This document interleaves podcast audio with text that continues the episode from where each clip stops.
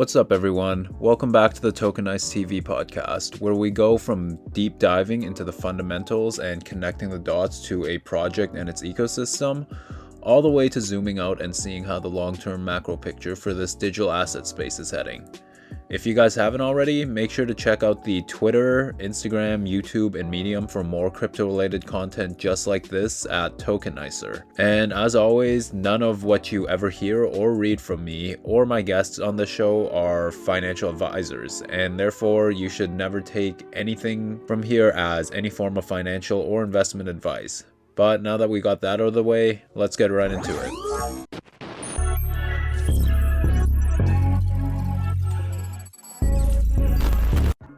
All right, what's up, everyone? Welcome back to the channel. I'm Tokenicer, and today I'm joined by a special guest for a deep discussion into the macro long term view and potential for Quant Network, along with the role of ODAP.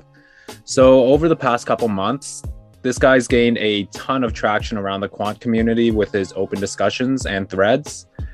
And he's kind of really just become one of the faces of the quant community. So, with that said, I'd like to welcome Greg. How are you doing, man? Doing great, man. Thanks for having me on the program. I was really excited when you asked and happy to share some of the research that I've been doing lately. Yeah, man, I'm a big fan for all the work you've done so far, and I'm honestly really excited for what we're about to uncover today. Yeah, same. And uh, just right back at you, like the, you know, I admired the volume of content that you push out across multiple channels. I know it takes a lot of work and you got to stay on the ball. And the fact that you cover multiple projects at once has always impressed me. Um, you know, I'm so like laser focused on quant. Uh, I can kind of wrap my head around things, but the way that you cover like all these different utility projects is really impressive. So uh, props to you. Really appreciate it, man. So, um, do you want to just kind of tell us about your background, what you did before getting into the whole crypto space, and then how you got so deep and interested into quant? Yeah, sure. So uh, I'm originally from New York. Uh, I moved out to LA about six years ago um, to start some businesses, and uh, now I'm living in Arizona and I always had a marketing background, marketing and sales, uh, doing like online sales um, in terms of website optimization and email marketing and slide decks and uh, podcasting, all this type of stuff. And found crypto in 2017. I bought Bitcoin in September 2017 at about 3,500 was my first buy and i was all gung-ho on you know this is going to change the world and blah blah blah which i still believe it is but you know i really like went head first and before long i had the majority of my net worth in it as a you know uh, bright-eyed bushy-tailed uh, newbie and didn't really know what a market cycle was and uh, you know we, we went up very quickly after that up to 20k and luckily, I had a few altcoins that then followed in January. I got really lucky and kind of like cashed out pretty big on Ripple at the top. And so I was able to kind of like gain some profit off of uh, you know what ended up being a pretty brutal bear market for another few years. Um, I worked during the bear market. I was working at a esports company in Los Angeles. And so I was kind of, you know, cashing my paycheck and just kind of buying the dips along the way and still keeping my eye on things. Um, still very bullish on the space long term. Um, and then, you know, in 2020, COVID hit and I lost my job. And then the bull market came back like right at the perfect time. So, uh, you know, I, I played it really well um, because of the experience that I had and was able to kind of like run Bitcoin up and then cash that into DeFi, and DeFi went up. And then, you know, early 2021 hit. Uh, well, I guess I should rewind a little bit. Uh, I found Quant in October of 2020. Uh, it was brought to me by a friend uh, who I really trust. And I kind of was asking him what his biggest bags were. And Quant was his number two bag. And I was like, I didn't know what this was. So I started researching it and watched a few videos. And I was like, oh, damn, this actually is pretty interesting. I haven't really seen anything like this. Um, and I started to just go down the rabbit hole. And within about a month and a half, I was just like incredibly bullish and I just couldn't really find any red flags in the project. So I continued to DCA. uh, as well as some of the other DeFi stuff. And then when the, the calendar turned, kind of all the altcoins went crazy in 2021. And I was, you know, Quant was basically just chilling. It did go from about $10 to $40 in the new year, but some of this other stuff, like, you know, Synthetix and VeChain and, you know, uh, what was the other one? Uh, Haven. There was like some privacy coin. I just had like a bunch of ones that started going nuts, like like 10, 15, 20x, whatever. And so I was just taking profits and dumping it into Quant, which, you know, for anyone that was around from February to April of 2021 in Quant, you know that there was this running joke that it was kind of like a $40 stable coin. And we were seeing things like uh, Shiba and, you know, Doge and whatever else, all these meme coins, everything that would basically anything on Binance Smart Chain was just going 10x within a couple days. And Quant, you know, this fundamentally sound beast just couldn't move. And it was very frustrating. But I continued to DCA and uh, move profits into this token that I was extremely confident in. And then when the market crashed uh, in May, uh, after the China news and the you know Tesla FUD and whatever, uh, Quant rebounded very quickly and just did a 10x and went to 400. Um, and that was around by the time I got to 400, we were already in September. And ironically, that's when I started doing some rooms on Clubhouse. Uh, Clubhouse is a social audio app. So if you know what Twitter Spaces is, Twitter Spaces is basically they ripped off Clubhouse um, that idea of kind of, having like a live audience in an audio room and that they can join the stage and talk. And so I had been building a clubhouse audience for about a year. I joined that in November 2020, and a lot of what I was talking about was crypto. So I had like six or seven thousand followers on there that were all listening to me talk about Bitcoin and crypto and quant a little bit, but just kind of in passing. So I thought, you know what, this thing is so crazy. I need to put together like a formal room like where I break everything down and we go through all the partnerships and we talk about what is Overledger and Gilbert's background and et cetera, et cetera, because I need these people like I can do these little two or three or four minute pitches on stage uh, and people can ask a couple questions here and there, but there needs to be a deep dive, you know? And so I did that in September. I ended up doing a bunch more over the rest of the year. I got incredible feedback. Um, every about once a month, I started doing these and just updates on the project, new things that come out and yeah it was really well received. I had done a bunch of podcasting in the past and so i was used to kind of getting in front of the mic and i had my voice and i did a lot of preparation for these rooms. And so they were giving people value and i continued on that path.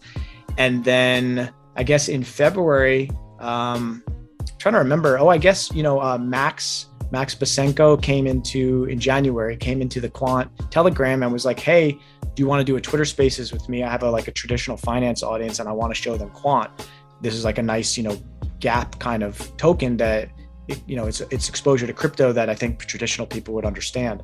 And and I said sure, and uh, we did a room with me and Ghost and Hungarian and Jeff and Max, and we did a couple of those, and uh, I started thinking about hey, you know maybe I should start growing my Twitter a little bit. Um, I'd had Twitter for a decade, but I'd never really tweeted. So uh, in February, I started pushing some content and things started to move really quickly. And uh, I was at about 300 followers. And now it's like two months later, and I'm at, I just crossed 3,000 yesterday. So it's been really exciting. I'm getting like incredible engagement, incredible feedback. I'm having a ton of fun. A lot of the marketing work that I've done in the past in terms of like content creation and just playing around with Photoshop and Premiere and all these types of things uh, is coming in really handy.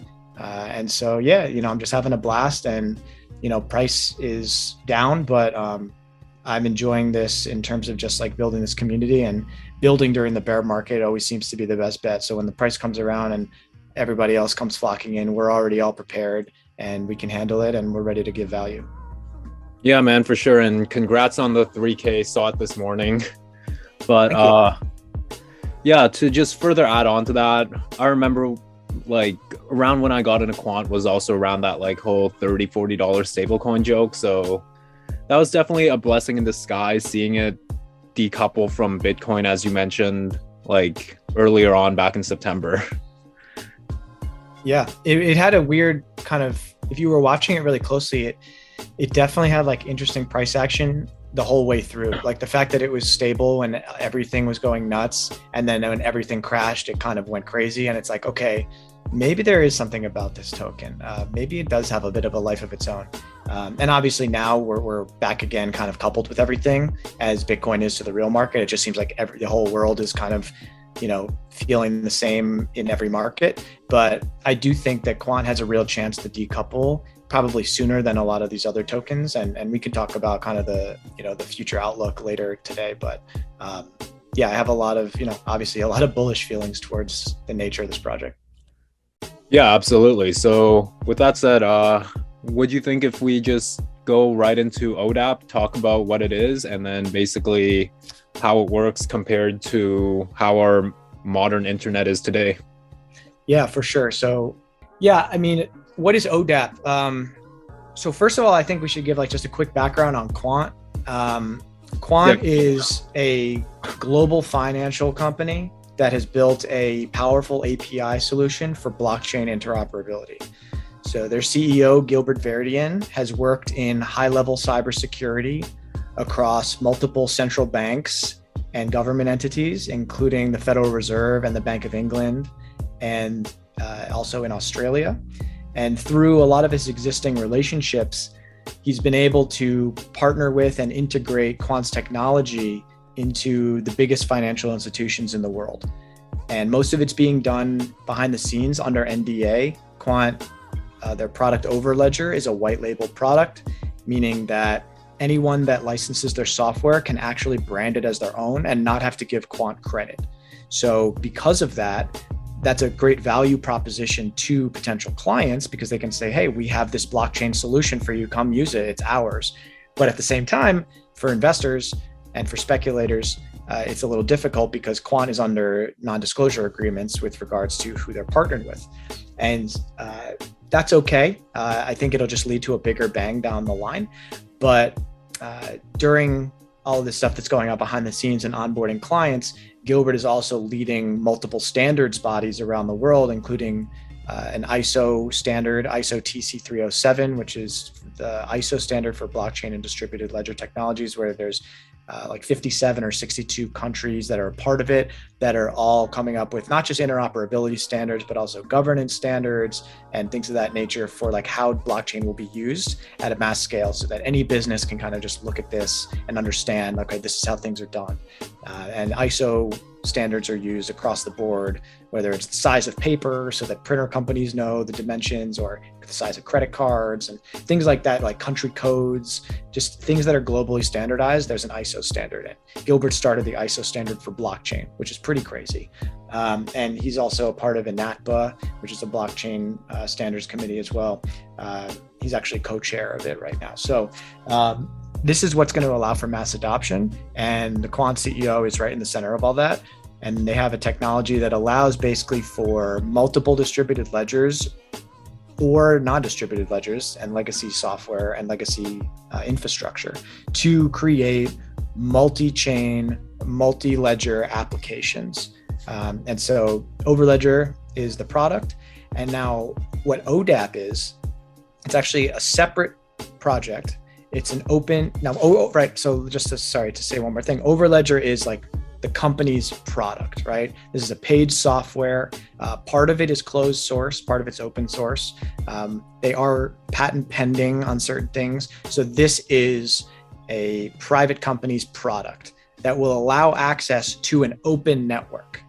So the same way that let's say Verizon or Spectrum allows you to they're a private company with their you know certain onboarding and offboarding to the open network that is the internet.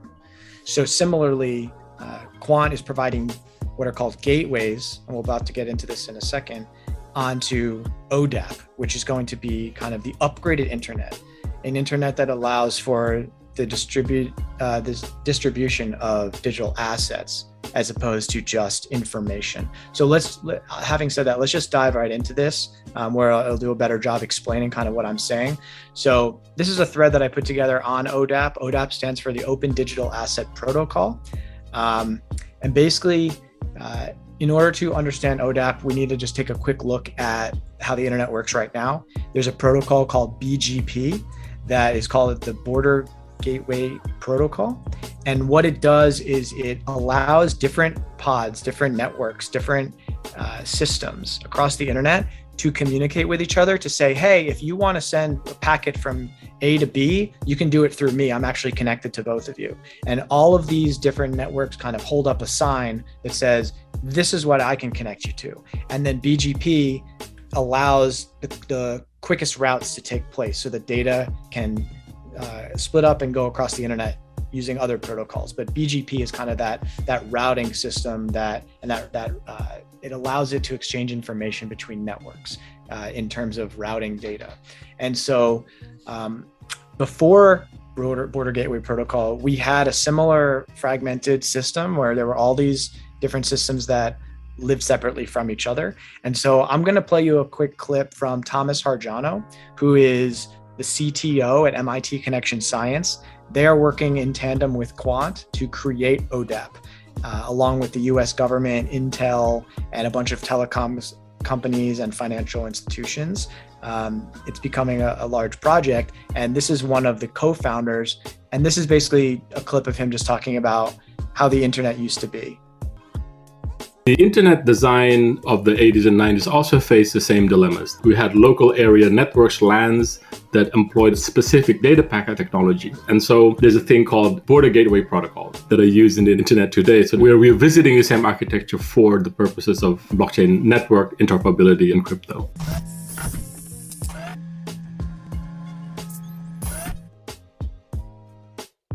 So uh, rather than exchanging information like the internet does through BGP, ODAP allows for networks to find and transfer digital assets, right? So I say this critical ingredient will help us migrate from Web 2 to Web 3, from the Internet of Information to the Internet of Value. So right now, the Internet, if I want to send something from A to B, I'm basically only able to send information, whether that's text, pictures, video, audio, whatever it may be where you can't actually send digital assets unless you're using these blockchains. And that's a layer on top of the internet, but it doesn't allow for like blockchain to blockchain communication. We don't have that. We're still fragmented.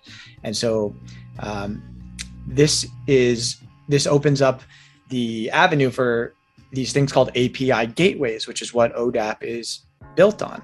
Um, this concept where gateways are put in front of different networks that allow them to speak a common language. So the gateways distill the information from any blockchain or any distributed ledger into a simple language, um, the simplest language, in fact. And you can select like what attributes from your network you want to put out there and which ones you want to get from other networks and which ones you want to search and retrieve, similar to the border gateway protocol, but using ledgers and blockchains. So this is Hardjono again, just talking about the basic structure of how the gateways will work in relation to the different blockchains. You have gateway G1 in front of blockchain B1. You have gateway G2 in front of blockchain B2. So G1 is paired with G2. The design principle is that G2 does not need to know the interior constructions and designs and resources and addresses of blockchain B1 and vice versa. So you want to hide it. And that is to promote scalability. The internet today scales beautifully because each network is opaque to the other. It only shares minimum information about routes through the BGP routing protocol. So we're using that between G1 and G2.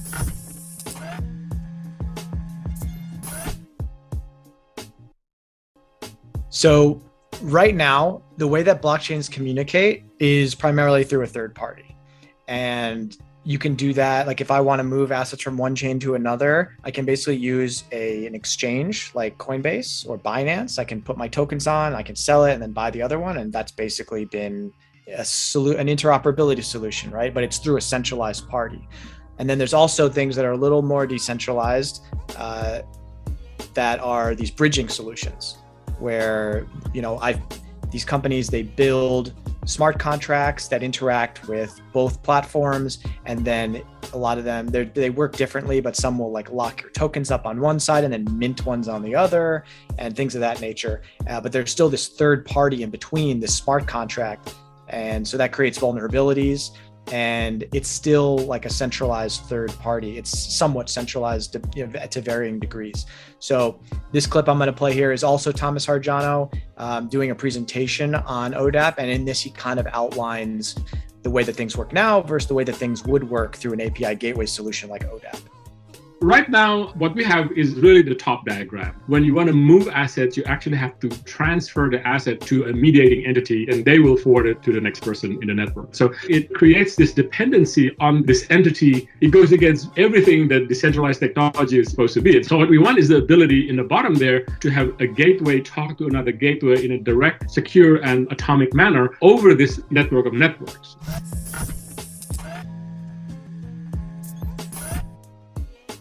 Right? So I say here, ODAP strips networks down to their simplest data formats, bits and bytes. while this function is beneficial, it only accomplishes one thing, which is to create a common language. Additional instructions are still required for networks to know exactly what to do with its assets. So even though the API gateways can distill the, the, the, complicated information from the blockchain of the ledger into a common format, into the simple data format, that's all it does. And it basically says, hey, this is what I have on my network over here. And I can be interoperable with you through this common language. But that's all it does is it just kind of like waves its flag and says, hey, this is what I've got. And you can come play with it or not, depending on the restrictions that I've put in place per gateway.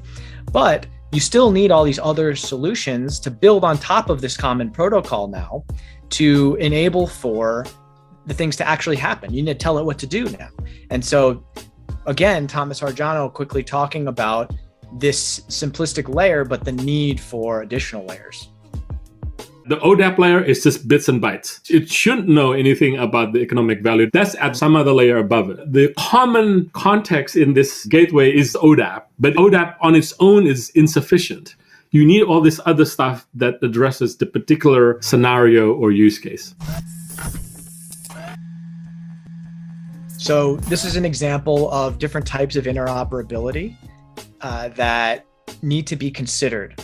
And so there's four different layers. Uh, the first one is technical interoperability, which is basically ODAP, right? It allows the data to move across the systems by creating this language. Um, the second one here is semantic interoperability, which is the actual thing that like will physically make the updates to the ledgers itself. So what does that protocol look like? There's the organizational interoperability, which is like terms and contracts and agreements. So from a business standpoint, you need to actually have built in a layer of interoperability that uh, you know decides who and what and how and what the agreements are. And then there's the legal, which um, there's regulations and laws and you know anti-money laundering and know your customer and all that stuff. So it needs to go through you know certain protocols in that sense as well. So these all need to be considered. And uh, i'm going to play you one more clip from hardjono here uh, talking about for example the need for a legal framework in the interoperability sense and that additional layer on top of odap when you begin addressing specific use cases then certain other layers have to come into play. You can't cram in everything into one layer. You need to figure out your layered architecture up and down and say which section goes where. When these two gateways begin to open connection and eventually execute ODAP, they need to find out who these guys are. Who is responsible legally for operating that gateway? things need to happen first at the legal layer before we can actually move assets. And the reason is because when you're moving assets, unlike the internet, it's not just moving bytes, you're moving economic value. Right. So because there's money being moved around, we actually need a lot of a lot more regulation and a lot of understanding on who's on the other end. Uh, and again, we're speaking from a mass adoption standpoint. There's always going to be pockets of black markets. There's going to be people that want to be off the radar, that skirt the law, that do whatever it is. But, and I think that will increase. Obviously, like I think this technology does allow for things like tax evasion and what what have you. But we're talking about at scale. Like, what are institutions going to adopt? How are we going to bring mass adoption so that this is a part of everyday life? And because that's what we all want. We all, you know, a lot of people in crypto they say they want that because they want everything to go up and they think that this space is going to attract all this money. But the capital is not going to go there until the regulation is in place. And so these are the types of things that need to be thought through. And right now, the way that we do interoperability between these different systems, it's unregulated and it's also insecure and unsecure. And that's through bridges. Um, and that we just mentioned with these basically these smart contracts. And Hardjono here, I, I, said it was one more, I lied. I got one more Hardjono for you. And basically, this is him kind of talking about, uh, you know, the bridges and how you can actually use API gateways through ODAP and the bridges can be another layer. They can be a layer, but you still need the gateways to provide resiliency if you have an entity providing bridge services, it in fact could implement the gateway function within its network. I do hope that the bridging community begins to look at the need to standardize the endpoints and the actual bytes going across the bridges. For your own security, the whole bridging concept is a richer construct that wraps around the gateways. In fact, one or more gateways will be needed that implements this ODAP commitment.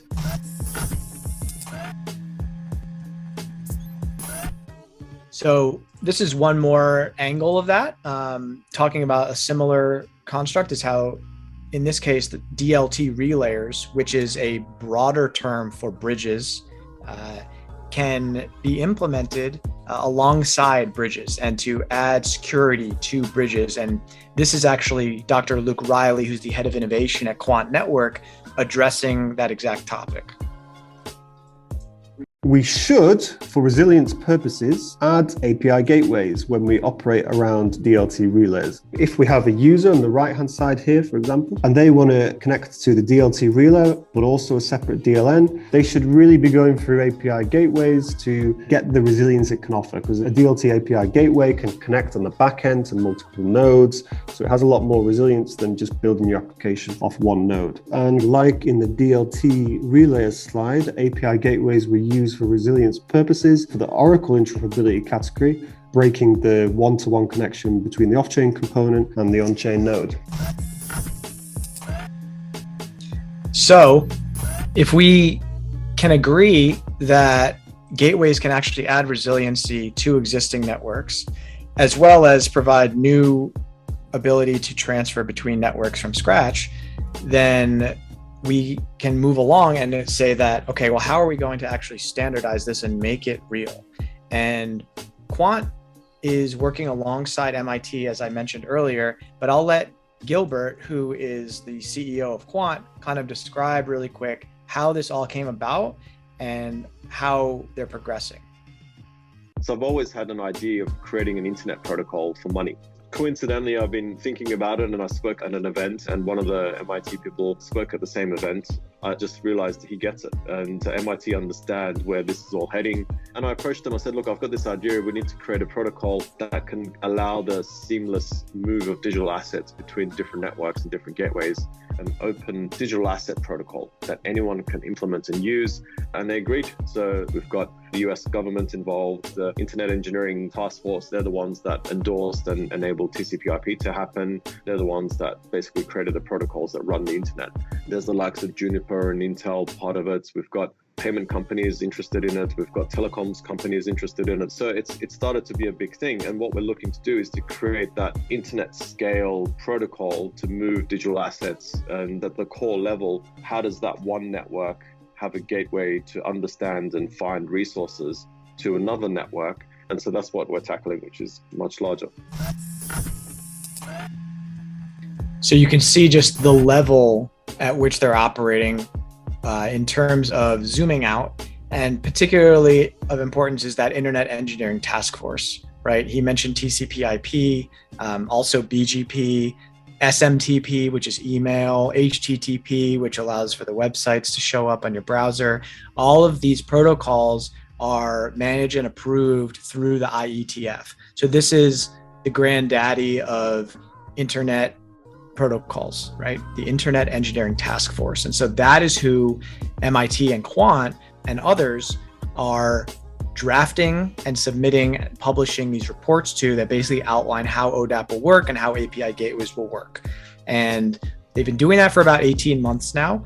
According to Thomas Hardjono, this is going to take another year or two because of the level of detail at which the IETF operates. And that's fine because you know when you're globally standardizing the, the upgrade of the internet itself you better make sure that you dot all your I's and cross all your T's. But the fact that they're working directly on this is significant and comes back to I mentioned earlier how Gilbert founded ISO TC 307. Um, ODAP works within these TC 307 frameworks, of course, and um, the ODA, the recent ODAP drafts, two of them were actually cited in a recent interoperability report written by Visa. So you can see down here these two highlighted references include include Thomas Hardjono as well as Martin Hargreaves, who's the chief product officer at Quant. Um, so this was significant in that they were recognizing this interoperability gateway work from uh, through Visa, and then Hyperledger also they have a platform called Hyperledger Fabric, which is actually the most widely adopted enterprise blockchain in the world among top 100 companies. Uh, and they have a bunch of different platforms that they put out. Hyperledger, which is a, they're an open source nonprofit blockchain platform developer development system. And in multiple of their systems, uh, they're now implementing ODAP. I'll uh, I'll have Tokenicer link this thread in the description if you want to click around to these screenshots. Um, but they are adding support for ODAP into their new systems, um, including this new one uh, that just came out last week. Uh, I'm not going to play this clip for you. It's, you can watch it as well, but it's basically they came out with another platform. I think this is like their 18th one or something. This one's called Firefly, and all of them have different enterprise focus solutions. Um, and this one also employs API gateways which is just more credence to the fact that this is how data is going to be transferred in these different systems as we kind of scale and, and reach adoption. Um, more credence to API gateways. The Bank for International Settlements is using them in multiple proof of concepts for their central bank digital currency. So Project Dunbar and Project Inthanon Lion Rock. You may have, this is also called the MCBDC project. Um, and so in these screenshots, I'm basically just showing, um, you know, that API gateways are employed in some of these technical prototypes that they are testing out. Um, oops, I just think I went back here. So um, you're seeing API gateways being adopted and being referenced and uh, in these major, major entities. Um, and there's a there's a way that the, the way that quant ties into this right? If odap is this open digital asset protocol that anyone can develop api gateways for well first of all there's a bit of a technical barrier right? Because if i'm just at home and i'm like oh i want to use like the new internet i want to be able to like you know build a smart contract let's say between my business and another business and have it be done on this decentralized internet like and not have to go through you know, all these other systems, but I also don't want to be locked into like Ethereum or I don't want to be locked into Solana or whatever it may be. Um, I want to be able to interoperate between all systems and not have to think about it. And how do I get access to that? Right? It's like, I don't know how to set up a gateway. I don't know how to do any of that. So, the same way that you sign up for a company that provides you internet access, there's going to be gateway service providers.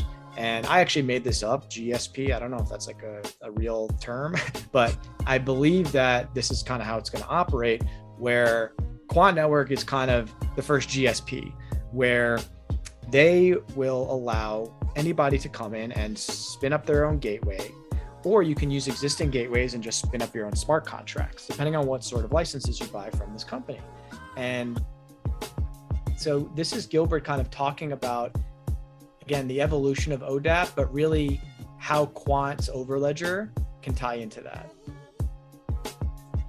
So this is our way of establishing that mainstream adoption and creating this global ecosystem and this global network of networks where everyone can bring their own network. It could be private, it could be blockchain networks, it could be permissionless. And having the gateways, an ODAP gateway, you'll be able to access the rest of the network. And so for us, Overledger Gateway is the first ODAP gateway that's being built because we're at the forefront of that technology. There will be others later on, but we're the first out of the gate. So that is one of the reasons that I'm extremely bullish on quant is because you have something like ODAP, which is being pushed through the IETF alongside MIT, who, by the way, MIT also created TCP/IP. So there's precedent here. So they're pushing through this technology as this open source stack for the next wave of the internet, for this digital asset internet. And then you have Quant on top of that saying, okay, cool, this is what's going to get pushed through. And we're intimately involved with how it's being developed. So we're going to build our software based on the compliancy nature of the ODAP restrictions and the ODAP protocol, um, such that we are going to be able to instantly use ODAP. And we're also going to add this level of interoperability um, that can create these smart contracts. So anybody will be able to create an ODAP gateway or an ODAP gateway service provider, right? But what Quant even does even further than that is that they are patenting their technology that allows for these multi-chain smart contracts.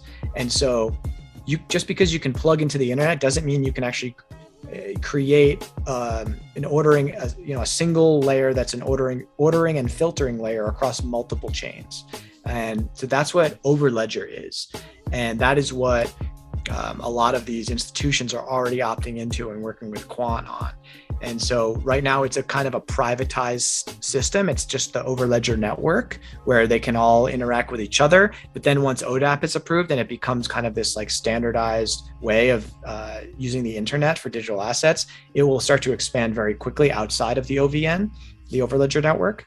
Um, and we'll talk a little bit about, I guess, where I see Quant fitting in in the longer term. But this is what's exciting about Quant is that if you believe in kind of this standardized approach through ODAP, then you can look at what Quant is doing and say, okay, it's not just in a silo. They're not just building some technology that allows for interoperability, even. They're doing it on the back of a standardized global internet protocol that's being pushed through the proper bodies. And so it's very exciting. Um, so this is just talking about kind of what uh, Overledger's building. It's all kind of with enterprise and with um, KYC, AML, and the, F, the FATF travel rule in mind. This is just basically saying that they're going to be regularly regulatory compliant right off the bat. Um, these solutions that that they're employing. Um, didn't mean to click that.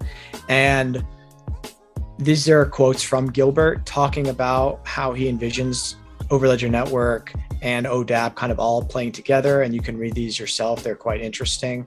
Um, this is one of the things that I find most interesting about Quant is the Telegram chats, where there's just a lot, a lot of fundamental analysis uh, that goes down and kind of Gilbert used to pop in there a lot more and kind of share information. Now Quant has scaled up to the point that um, he's very busy, kind of actually running a business instead of just, um, you know, he doesn't have time for like the AMAs and stuff. Because it's like I say, it's like the equivalent of like you know it's not Elon Musk or the vice president, but it's like something like that where like they're clearly like working at a very high level with very high level people on very high level problems. They don't necessarily have time to like drop in for like an hour AMA or 30 minute AMA in Telegram. Like it's a huge honor at this point when he comes through.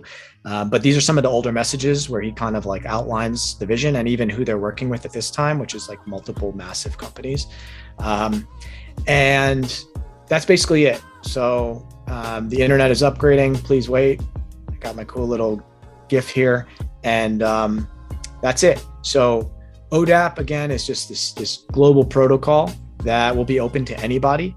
And Quant is the first one that's building in a compliant fashion for ODAP gateways. And we're seeing API gateways kind of become a bit of a hot topic. Visa's referencing it, Hyperledger is using them, the Bank for International Settlements is talking about them.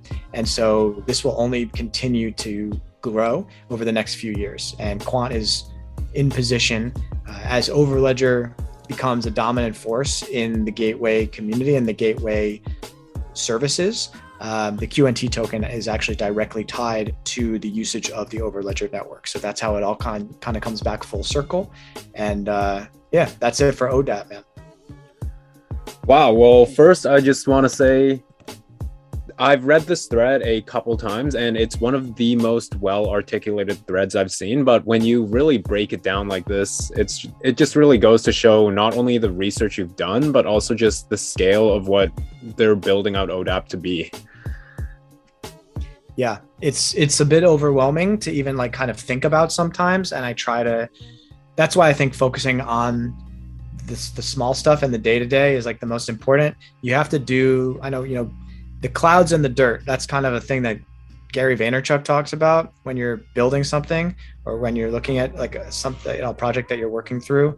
It's like sometimes you need to stay in the clouds. And like odap i think is kind of the clouds where you're like okay let me see that 30000 foot view of what's going on. And then you got to go back to the dirt and you got to do that day-to-day grind. And i think that's what they're doing with like overledger and doing these drafts and like and us studying it and you know piecing it all together. Um, but yeah it is very valuable to zoom out every once in a while and be like remind yourself like the scope and the scale at which this stuff is operating. 100% yeah. And it's like something at this scale isn't just going to be built out overnight. It's going to take multiple like en- entities, institutions, private sector companies, and it's going to take years to actually build like these standards around this infrastructure. Yeah, I agree. And I think, you know, they're already like the ISO standard was founded in, I believe, 2016, 2015, 2016 and Overledger was launched in 2018. And so, you know, we're only about five, six years into this. And if you look at the internet, you know, the internet, we're probably the equivalent of like the mid 90s. And you're going to start to see, uh, we didn't really see the internet kind of take full scale until, you know, Facebook wasn't created until like 0405, and then YouTube 06, and then Twitter 07, and then Snapchat like 11. And so that you start to see that about 10 15 years in. I mean obviously we had the googles of the world. The googles and the amazons kind of came out in like maybe let's i don't know 98 99 2000 so i think we're still a number of years away from this thing like kind of on an infrastructure level kind of rolling out and that will be like the googles and the amazons. But then from a you know a retail perspective it might even take another five six years. So this is a long-term project but the upside is is basically the whole the whole kit and caboodle, right? Um, and so it's worth kind of understanding it. And what's interesting about investing in crypto, especially if you know you think you have the winner, you think you've picked the project, and I think all of us, you know, we wouldn't have bought tokens if we didn't think they were winners. The key is, can you hold it? Like we all believe that if you snap your fingers and look 10 years down the line, that this stuff's all going to be in play whether or not you had the right winner or not is almost irrelevant. It's like we just know that crypto is going to be there, and these and this, the economy is going to be tokenized in some format. And it's just like, well, are you going to be around for it? Like you think you are, but are you going to get caught in a position where you have to sell? and or do you get scared and do you sell or whatever it is um, so that's the real challenge for me is you know just making sure that you have streams of income that can allow these markets to kind of play out because the money is certainly going to get funneled this direction. And I think that's kind of a nice segue if you want me to jump into the network effect side of things. Yeah, sure. I uh, there were just a couple other things I wanted to mention real quick about just overall ODAP and that thread. Go for it. Uh, so the first one was just uh, I, I remember you mentioning ISO TC307 in there, and then showing that other I guess image of different layers of interoperability. So yeah, if you just want to scroll up there real quick. Do you want to see the stack? The yeah, yeah, the stack. So yeah, ODAP would be the uh, bottom technical interoperability layer, right? That's correct. So it would fall under here under these protocols and communication f- data formats. Okay, so just two things. Um, do you think there will eventually be other uh, protocols that are built to fit these other layers of interoperability? Yeah, they have to be. Um, and so they won't all be like protocols. So I think interoperability can kind of it, it has a very technical connotation to it. But I think in this sense, like if me and you, let's say, forget about blockchain for a second. If me and you want to cut a deal, I'm going to do your social media marketing and you want me to do it for you.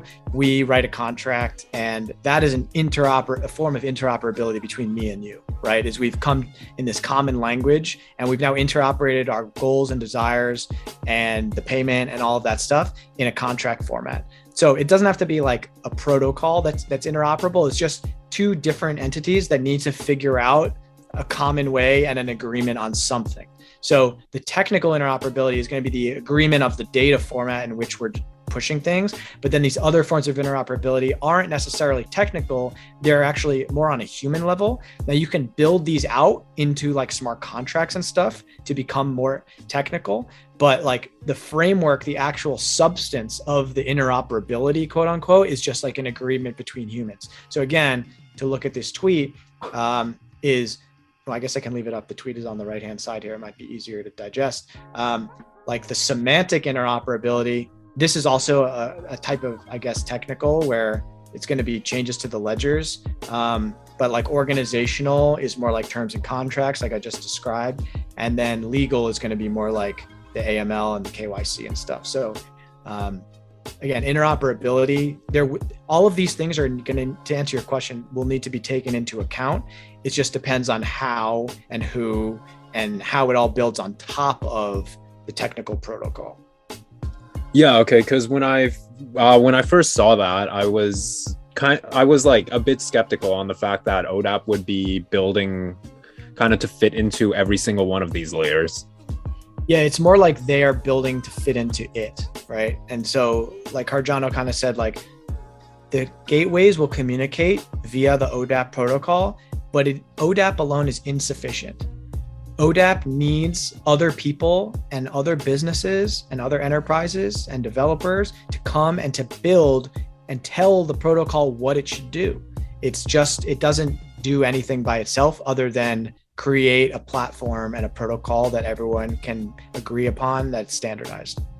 Yeah, it just allows communication between these different parties. It doesn't allow all these other things that need to be built over it. That's right. Okay, and then uh, the second thing I was just going to ask is, um, where would you see ISO TC307 fitting into there if it fits into there at all? Yeah, so I can just bring this up real quick, uh, and I'm not going to pretend I'm a TC307 expert, but what I will say is this is the official technical committee for blockchain and distributed ledger technologies. And you can see that it was created in 2016, and there are 42 participating members and 20 observing members. So basically, they don't, I guess these countries, and by members, they mean countries, literally. So I guess if I click the 42, does it show me? Yes. So we see Australia, Brazil, Canada, like, you know, uh, France, Germany, India, like Italy, everyone's here, right? Yeah, any um, like G20, G7 nation. Yeah, UK, US, everybody. Um, so they're all participating. They're in these conversations. They're in these technical committees. These are the different technical committees. So they have um, all these different things that they're trying to come up with guidelines for. For example, like the governance committee actually just put out their official like working group paper that says this is blockchain governance. Apparently, it took like five years to work on, and they just released this like two months ago or a month ago. Um, and Gilbert is still leading the working groups around interoperability. So if you hover over this eye right here, or I guess click it, Mr. Gilbert Verdian, and then there's another interoperability one here. Oh, I don't know why the eye's not there anymore. It used to be, but he used to be leading this one as well. Um, and so, but they're not all interoperability. You have like, I don't even know what a lot of this stuff is, but like you have the digital currencies one, you have security and privacy and identity, governance, use cases, smart contracts. What are the agreements and the the standardization of these things that we can all agree on how to solve for like disputes and and failures in the systems and all these types of things um, so how do i see it playing in i think that odap is being designed in a way that's compliant with the reg with the standards that these folks are discussing and coming up with um, i don't know if i can really get more specific than that but this is like iso stands for I, I know I'm going to say this backwards, but that's actually what it is. It's it's the standardization. Uh, oh God, now I even forget. The it. International Organization for Standardization, right? Yes, there you go. So it's actually not. They don't say it in the right order, but I guess you don't want to say like IOS, so they made it ISO. But yeah, International Organization for Standardization. That is correct. And so uh, yeah, this is what all the countries are going to go by. And then it's going to be like, oh, and there's a protocol that fits under the standards that's approved by the Internet Engineering Task Force. Like, okay, like, let's go right? So yeah, I, I guess think, when you've when you're approved by like two standard setting bodies, that's definitely huge. Yes.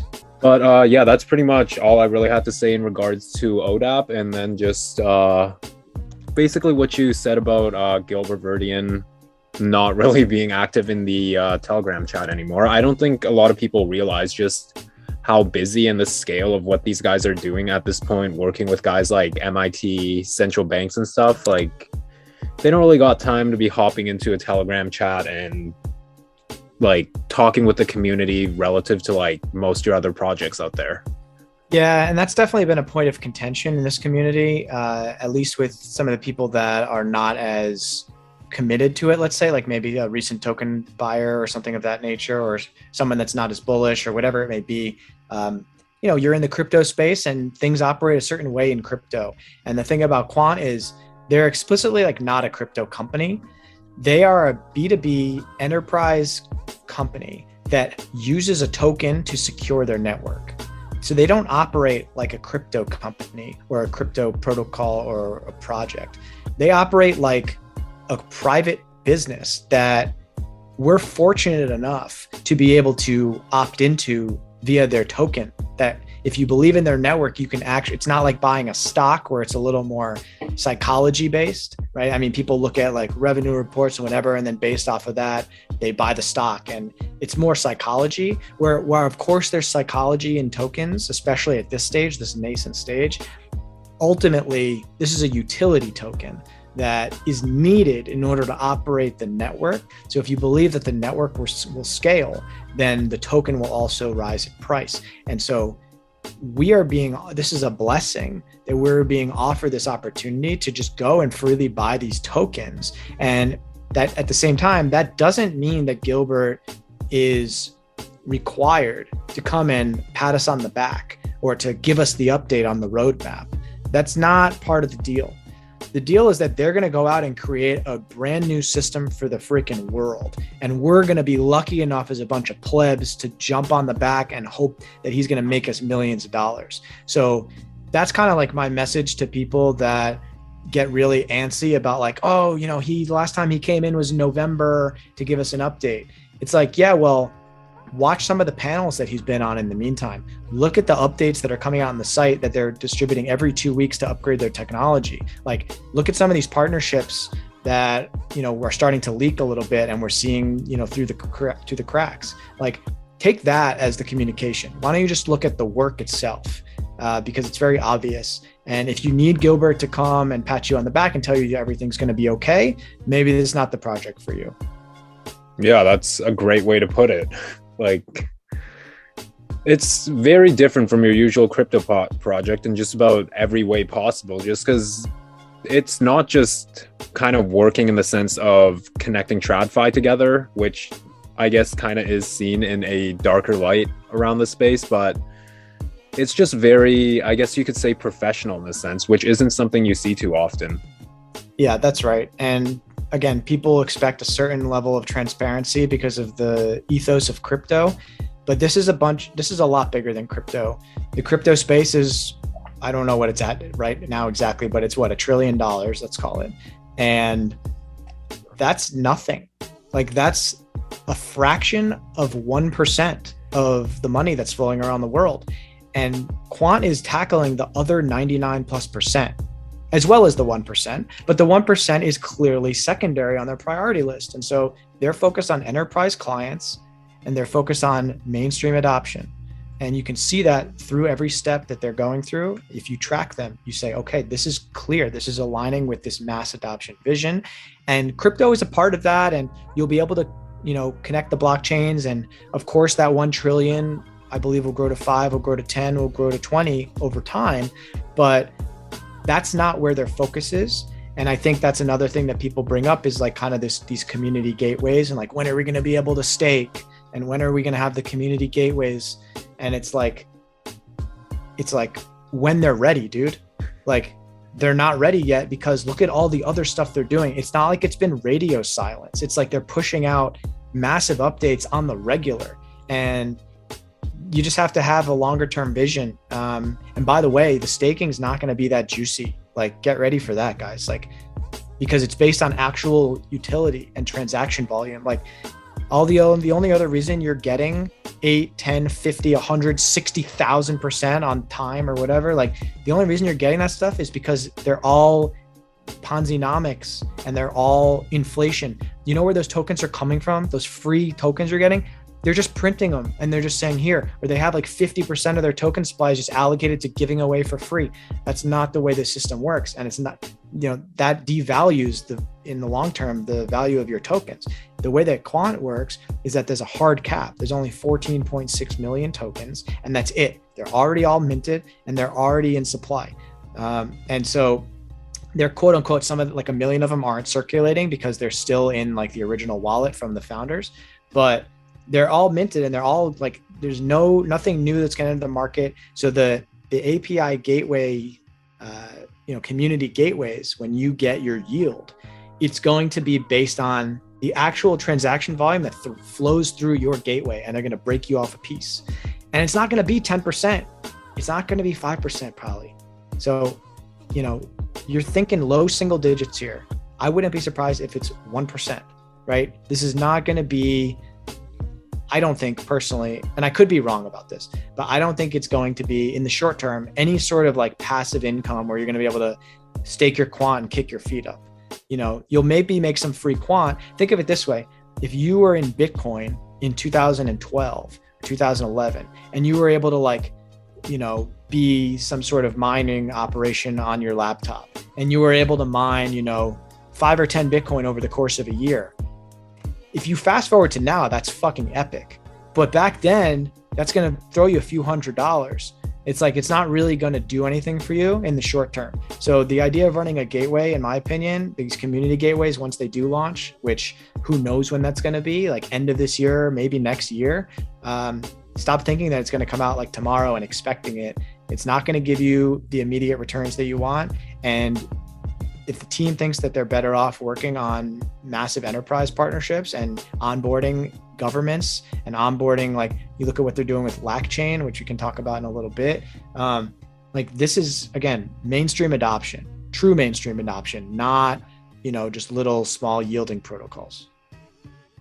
Yeah, definitely. Like I think people misconcept the idea of mass adoption as retail buying into crypto when really it should be seen as like these corporations, governments, and other standard setting entities coming in and accepting, adopting the space, and building out the proper regulatory frameworks for it.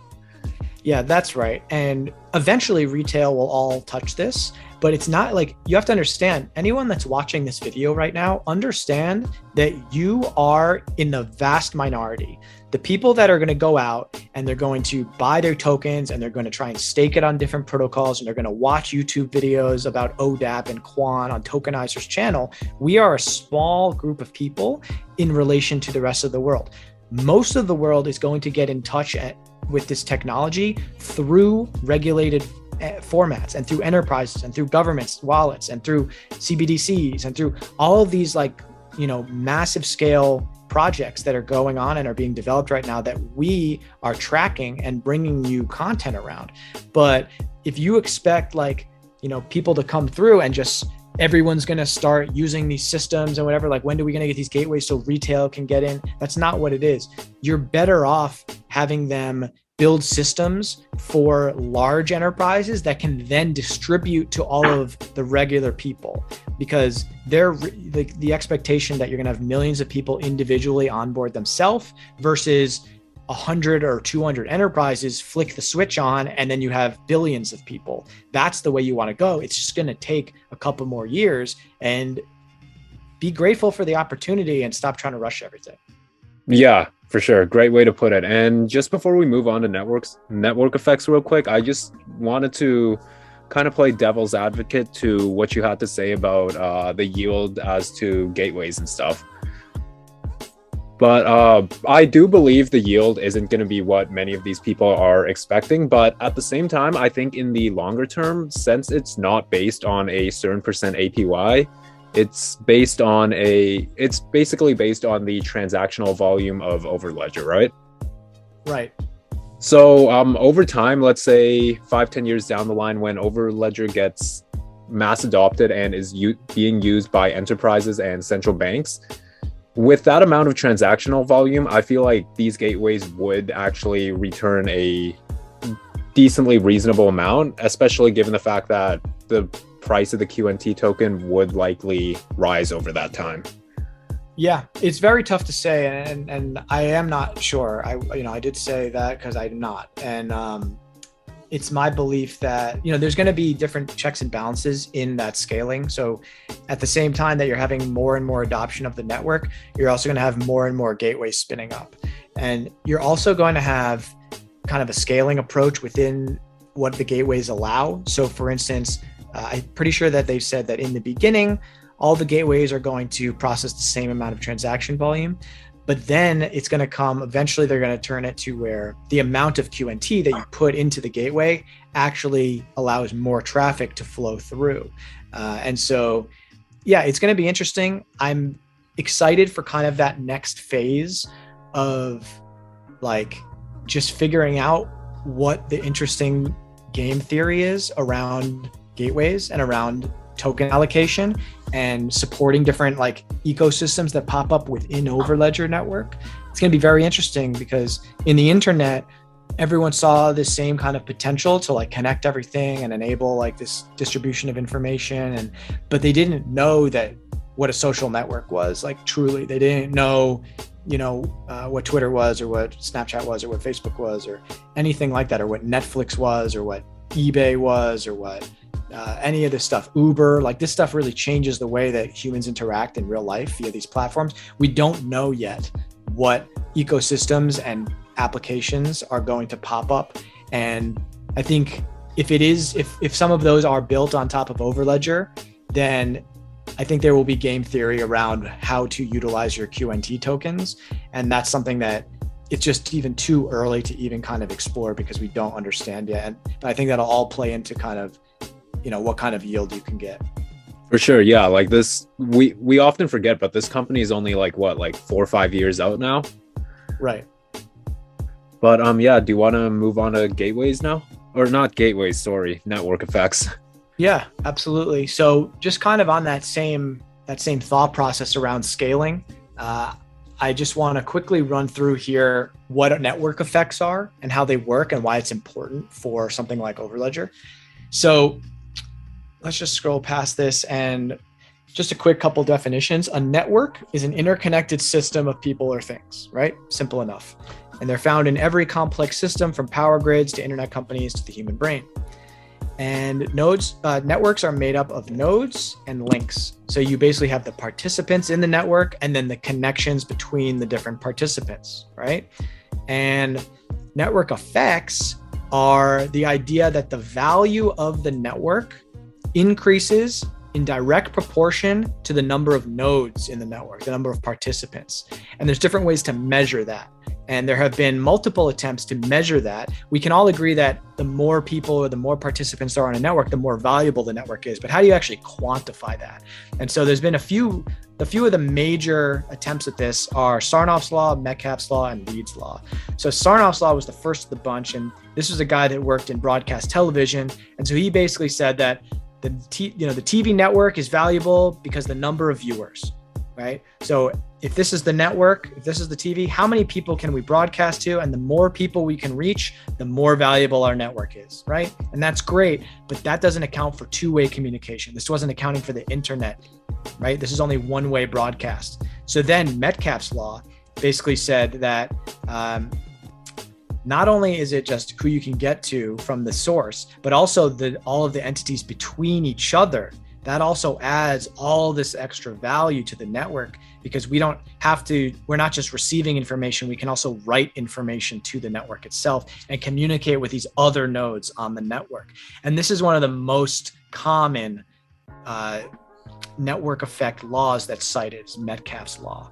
But then there's even one that takes it further, which is Reed's law that says not only can we talk to each other, but you also have to account for all of the subgroups that can be created and have them all talk to each other and all the different possibilities of groups of two and three and four and five and six and seven and how they can talk to all the groups of two and three and all the combinations just explode right? And so it's up to you and uh, i haven't actually done enough dive to know like it's hard to tell like what's right but these are some of the different methods and the different quote unquote laws that measure kind of network effects.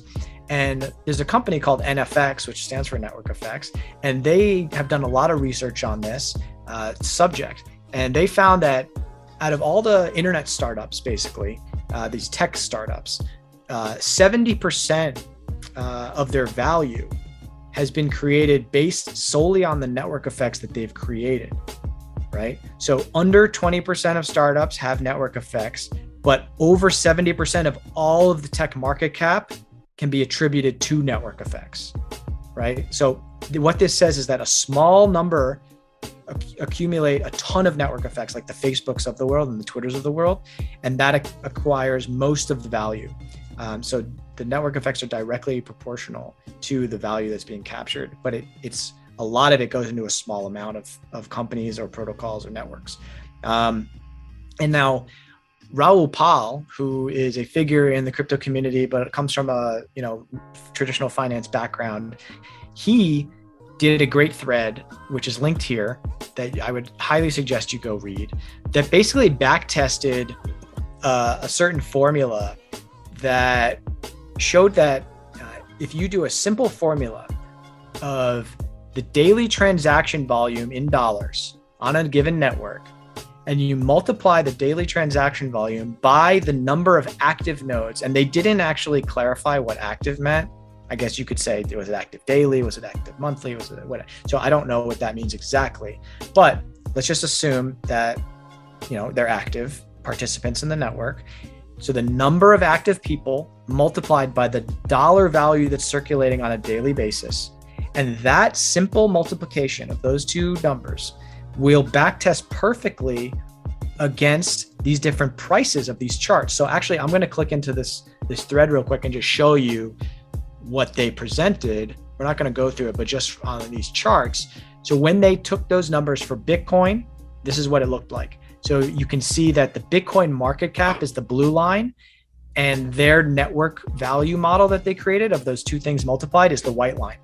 So very similar, right? And then they did it again for ETH, which is right here. The blue line is the market cap and the white is their network model. Of course, it doesn't stay perfect all the time, but it's pretty obvious that this tracks pretty closely. Um, this is for XRP, and then this is for Polkadot. And so, what they're telling you here is that the, this simple multiplication of the daily dollar volume that flows through a given network multiplied by the number of active participants in the network will directly map to the price action and the value of the token represented in a digital asset network.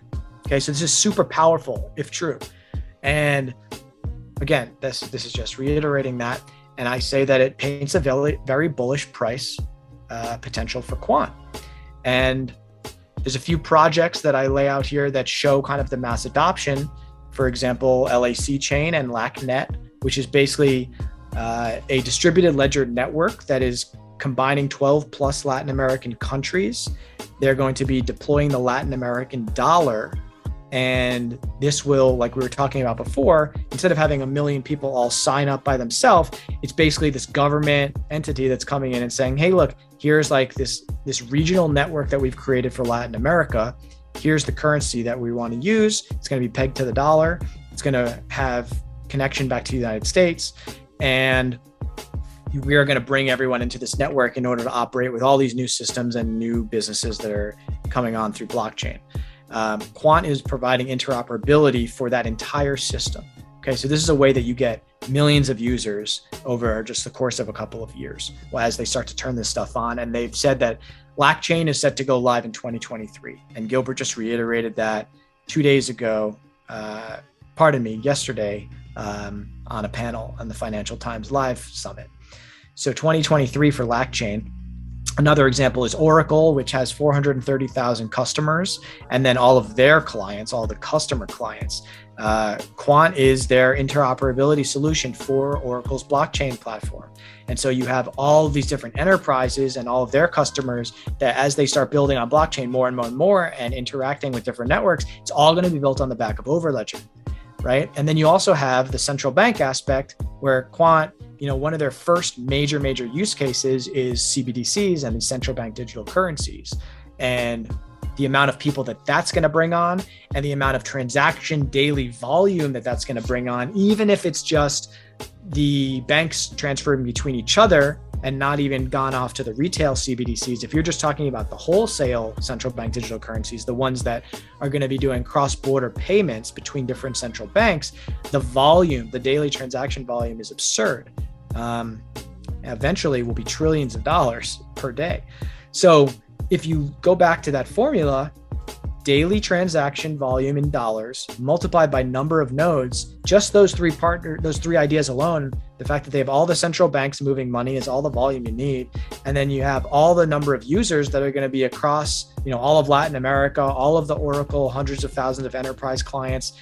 This di- if this is supposed to directly track to price action well the the hard you know the zero inflation qnt token is going to see an explosion and we saw the first hints of that type of explosion in 2021 when the token went 10x in no time flat. And that's the type of thing that happens when there's going to be no supply. And we add in, I didn't even touch on this thread. Uh, well, I guess we can go a little further. You know, here's all the different use cases um, on top of like finance and, and the CBDCs and stuff that we're talking about healthcare data. This is where Gilbert actually started. This is the first interoperability system. ISO reached out to him and said, Hey, can we standardize what you just built to combine all these Australian healthcare systems? We need to standardize this for the world. Like that's the type of level. And he's already been working, like Oracle already has a huge, they just bought um, a company called Cerner for like $40 billion. That's like a massive healthcare data. I mean, this is a massive industry. Um, and all these other industries, you know, metaverse, interoperability, uh, smart cars, and uh, things like that. So the use cases are, are huge. And we're not even talking about the gateways. The gateways are going to lock up if you look at networks like Solana, like Tezos, like Cardano, uh, you're looking at 70 plus percent of those networks being locked up in their staking. Um, and so, if Quant, which I believe has a really strong community and really wants these gateways, they're hungry. Even all the new people, it's like, how do I stake? Like, that's all people care about. And you know, the enterprises are going to do that as well because if they can open up these gateways, they're going to create a ton of revenue and they're also going to create uh, an interesting new revenue models in terms of how they want to release their data. They can monetize their data through these gateways.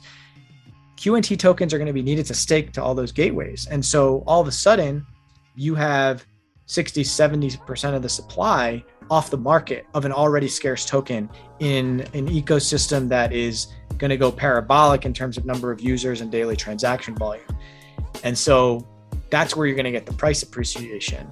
Um, according to this network model that the global macro investor, the Raoul Pal company, uh, came up with. And so I would highly recommend checking out um, his thread in addition to my thread if it's interesting to you, but definitely check out this thread, his about the network effects and how it applies to digital assets via this simple formula. Um, and I believe that Quant is in a position to, you know, if you just look at the confirmed partnerships alone, um, forget all the stuff that's under NDA, which is probably 90 plus percent of their their partnerships. Um, we're going to see a huge amount of people and money come into the network, which will directly impact the token price. All right, another great breakdown of a thread.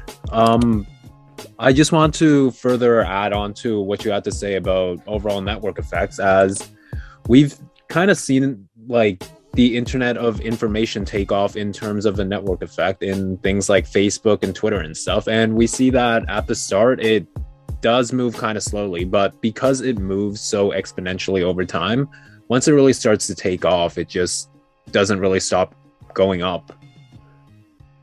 Yeah.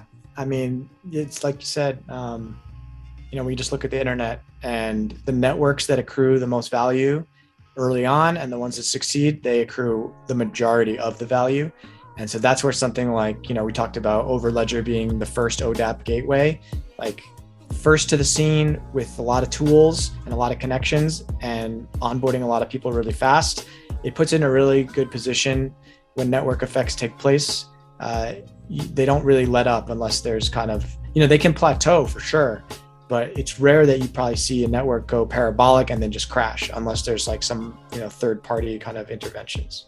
Yeah exactly and like i mean raoul Pal's been talking about network effects for quite some time now and he I, I just want to also say that uh, those charts you showed from his thread showing the uh, how that formula perfectly matches with market cap is almost scary how that it's fascinating isn't it? Yeah that was the inspiration behind this network effects thread was like wow if these charts are right, if it's going to map like this, if if digital asset prices map to their network effects based on that simple formula, well, Quant is already pre-programmed to have a rise in price because they've already confirmed partnerships that are going to onboard millions of people and billions of dollars.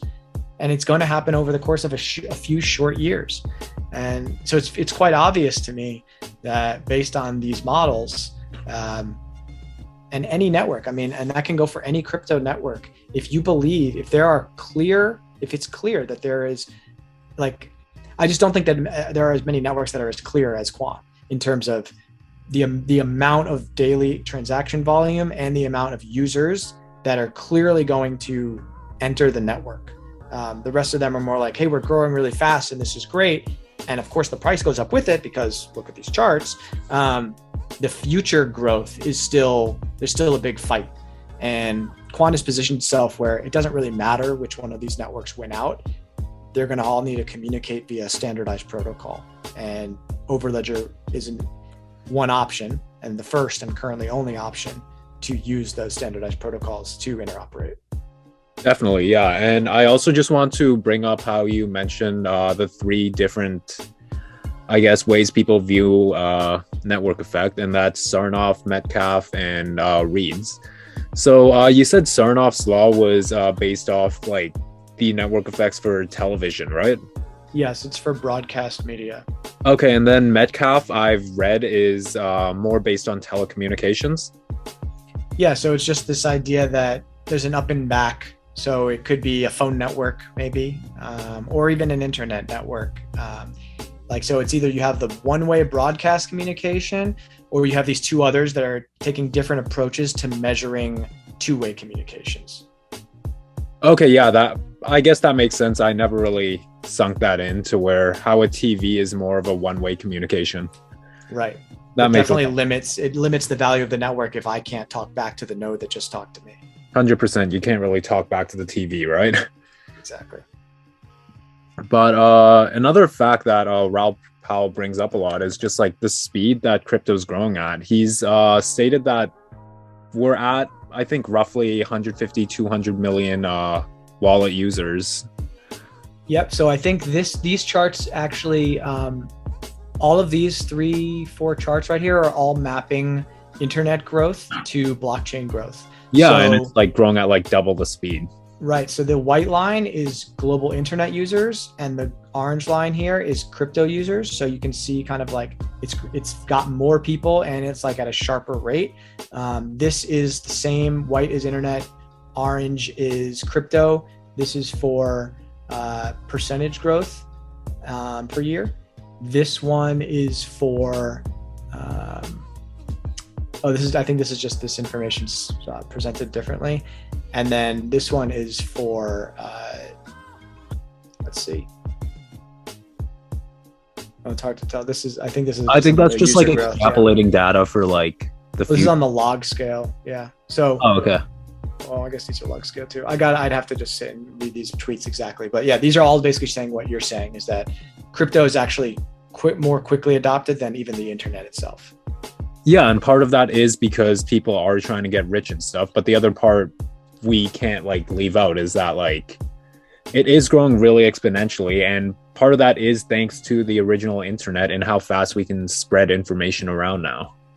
Yeah, that's right. That's right. Um, there's a lot of excitement around this because we've already seen the internet blow up. So people are more willing to take a shot because the internet was something so brand new is a little more skeptical.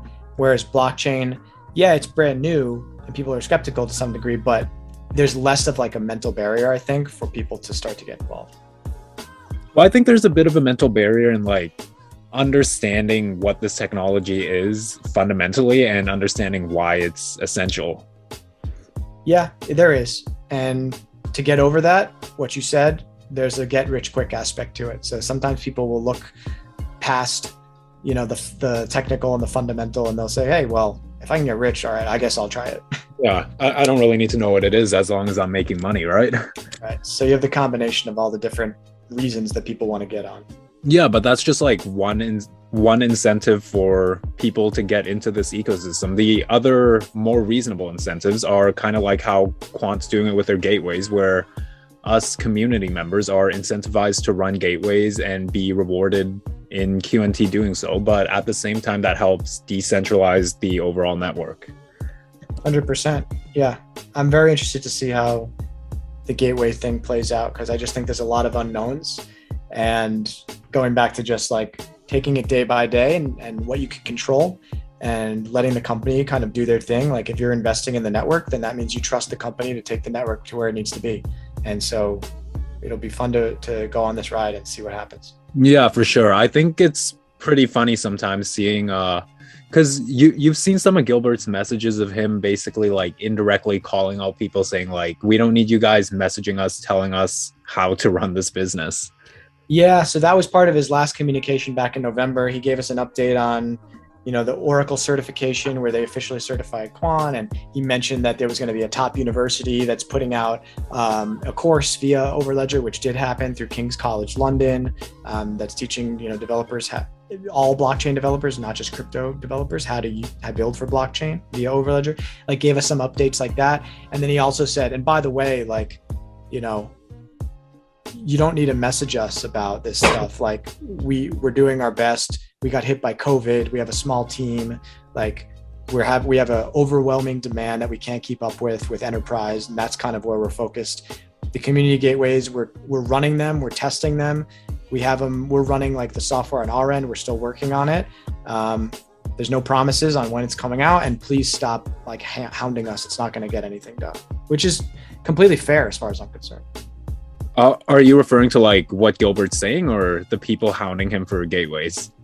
Uh, as far as him coming in and saying, "Please stop bothering us. We're doing our best." I think that's you know, yeah. No, I look totally at look at all this other stuff that we're doing. I think that's a fair. No, I completely agree. I think it's like crazy. Some people have the like audacity to like come in and like tell this guy who's worked at like multiple government and C level uh, corporations and say like, "Hey, this is not how you're supposed to run a crypto business.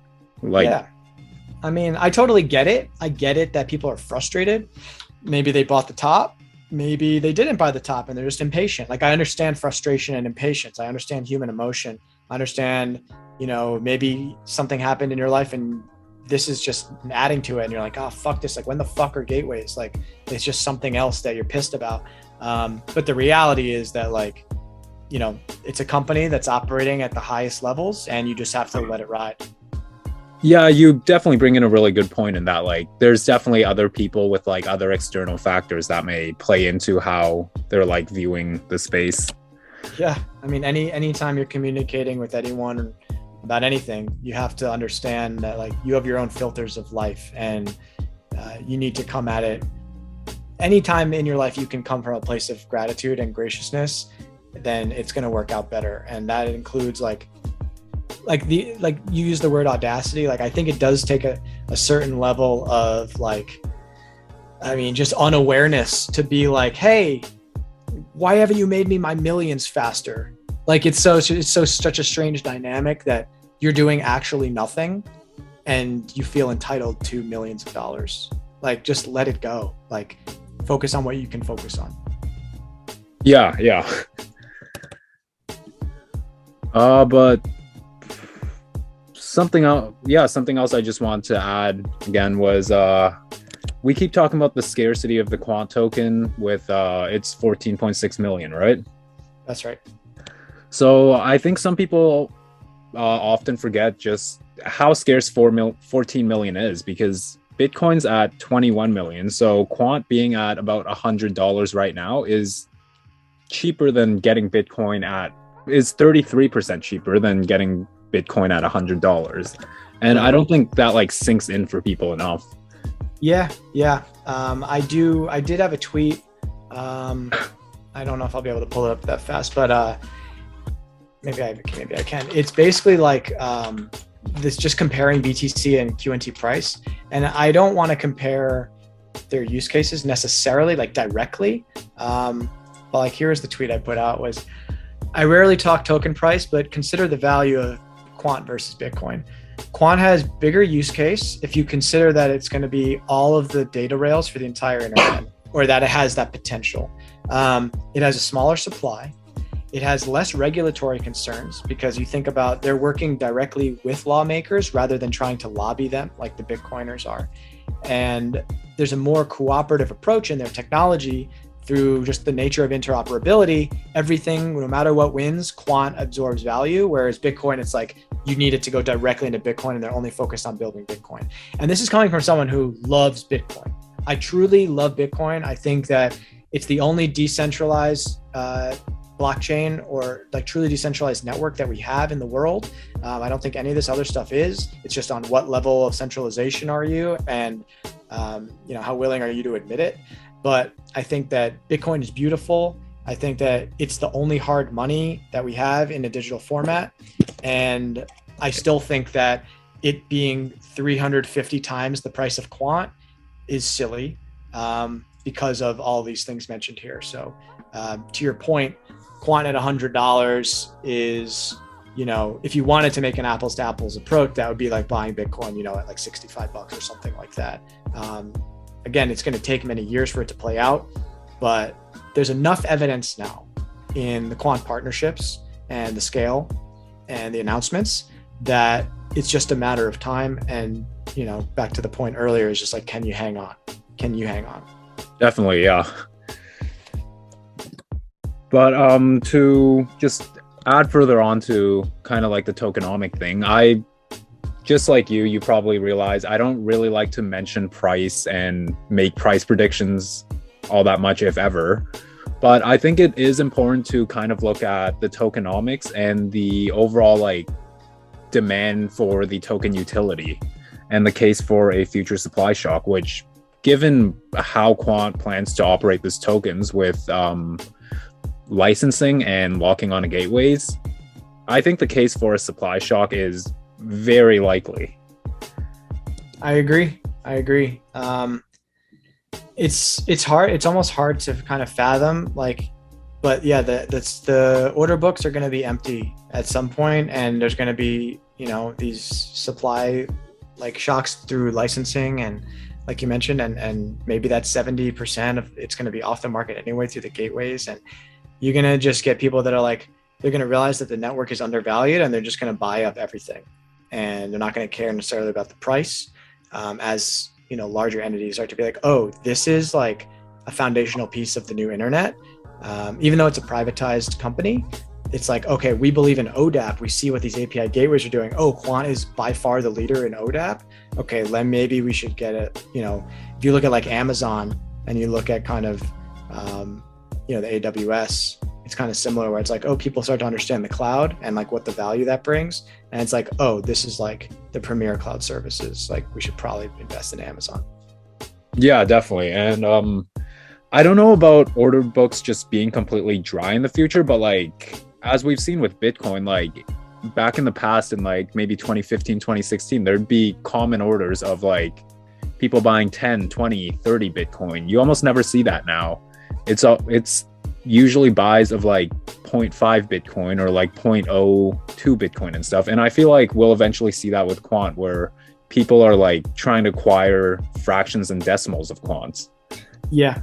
Yeah. And that'll i mean that'll be pretty much tied to the usd price too right? It'll be like well depending on how much it is like how much can i afford or how much is actually worth my time? But yeah i do look at it these days. Uh, i don't think it's i don't think it's asinine to look at like acquiring two quant at a time or one quant at a time, you know, if you can. I think that that might be like acquiring one or two Bitcoin at a time, which didn't seem like much a long time ago. But if the network effects play out, you'll be very happy that you did. Yeah, exactly. Like if you told someone you were acquiring one Bitcoin a week for like a year straight, like two years ago, let, us not say two, but like five, six years ago, that probably would have seemed like nothing. But like at this point, if you're acquiring one Bitcoin a week, that's like, I mean, that's a year's salary for like a minimum wage paying job. Right. That's why I think the gateways are interesting because it's like, even if you only make a few quant for the whole year, like that's a few more quant that if you fast forward, you know might be able to support your family for multiple years Exactly, yeah. And the thing with gateways is that like they're actually well, gateways and licensing is that they're actually sucking in token supply and creating more token demand versus let's say Bitcoin. And this isn't to shit on Bitcoin or anything, but the only use case it has to like suck up what's the word I'm looking for? Suck up supply and draw up more demand is just hodlers. Yeah, I mean it's hard money, but there's no like you're right. There's no staking. There's no like. Um, I mean, maybe there. I don't know the dynamics fully of like the Lightning Network and providing liquidity on there, but um, yeah, I agree that Bitcoin's a little more simplistic in nature in terms of how the token can, can be deployed and how it, what its use case is.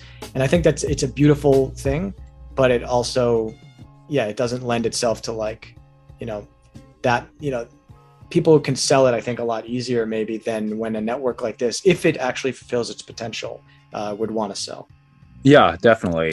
And like, I don't know, Bitcoin definitely plays its role well in being digital gold and everything. And at this point, you can even wrap it onto Ethereum and stuff. yeah But, uh, bitcoin's great Yeah, to, uh, so I, I am a fan of Bitcoin. I just want to come out and say that at first, but I just, but before we get into this, are you cool with kind of like going off topic and talking just like very briefly about Bitcoin?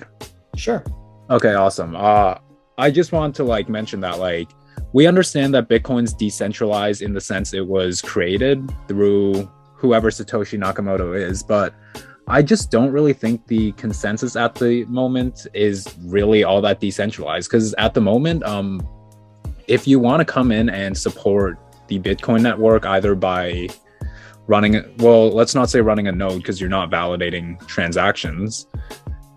Uh, to set up as a miner, most times to even be competitive, you need some pretty steep pockets to get into that sort of subsector.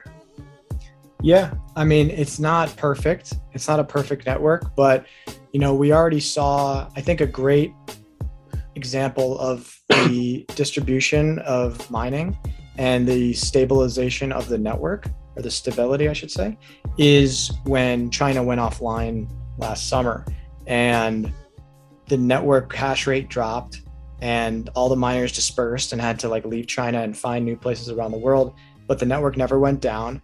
The, the you know no there were no 51% attacks. Like it's it's sufficiently decentralized i agree that in order to run like a profitable like large scale mining operation that's not going to be affordable for everybody but i don't think that that means that there's a central point of failure in the network i just think that there's certain levels of involvement that are going to cost more capital You know that that that's a really good point. I didn't think of how like when that whole China exodus happened, Bitcoin didn't really even miss a beat. Like there weren't any mentions of attacks or anything. It sustained the network fairly well, even when like 50% of the network went offline. Right. And you just have the difficulty adjustment every two weeks. So, or whatever it is, I think it's every two weeks. And um, yeah, it just adjusts based on you know, how difficult it's going to be based on the number of miners and hash rate and all that. So the system is, is optimized already for staying afloat, staying secure. And it's gone through so many attacks, whether they're like deliberate attacks or kind of like, you know, I mean, this is a regulatory attack in a way. Um, it's gone through so many of these things that uh, it just gets stronger and stronger and stronger as it goes. And I think we're at an all-time hash rate right now, um, and so things continue to chug along for Bitcoin. I see it as sufficiently decentralized. I think that the only area that like maybe a little bit is like I think the node software. They're all using like the same software, so like something like that could be like a point of failure. There's a great talk.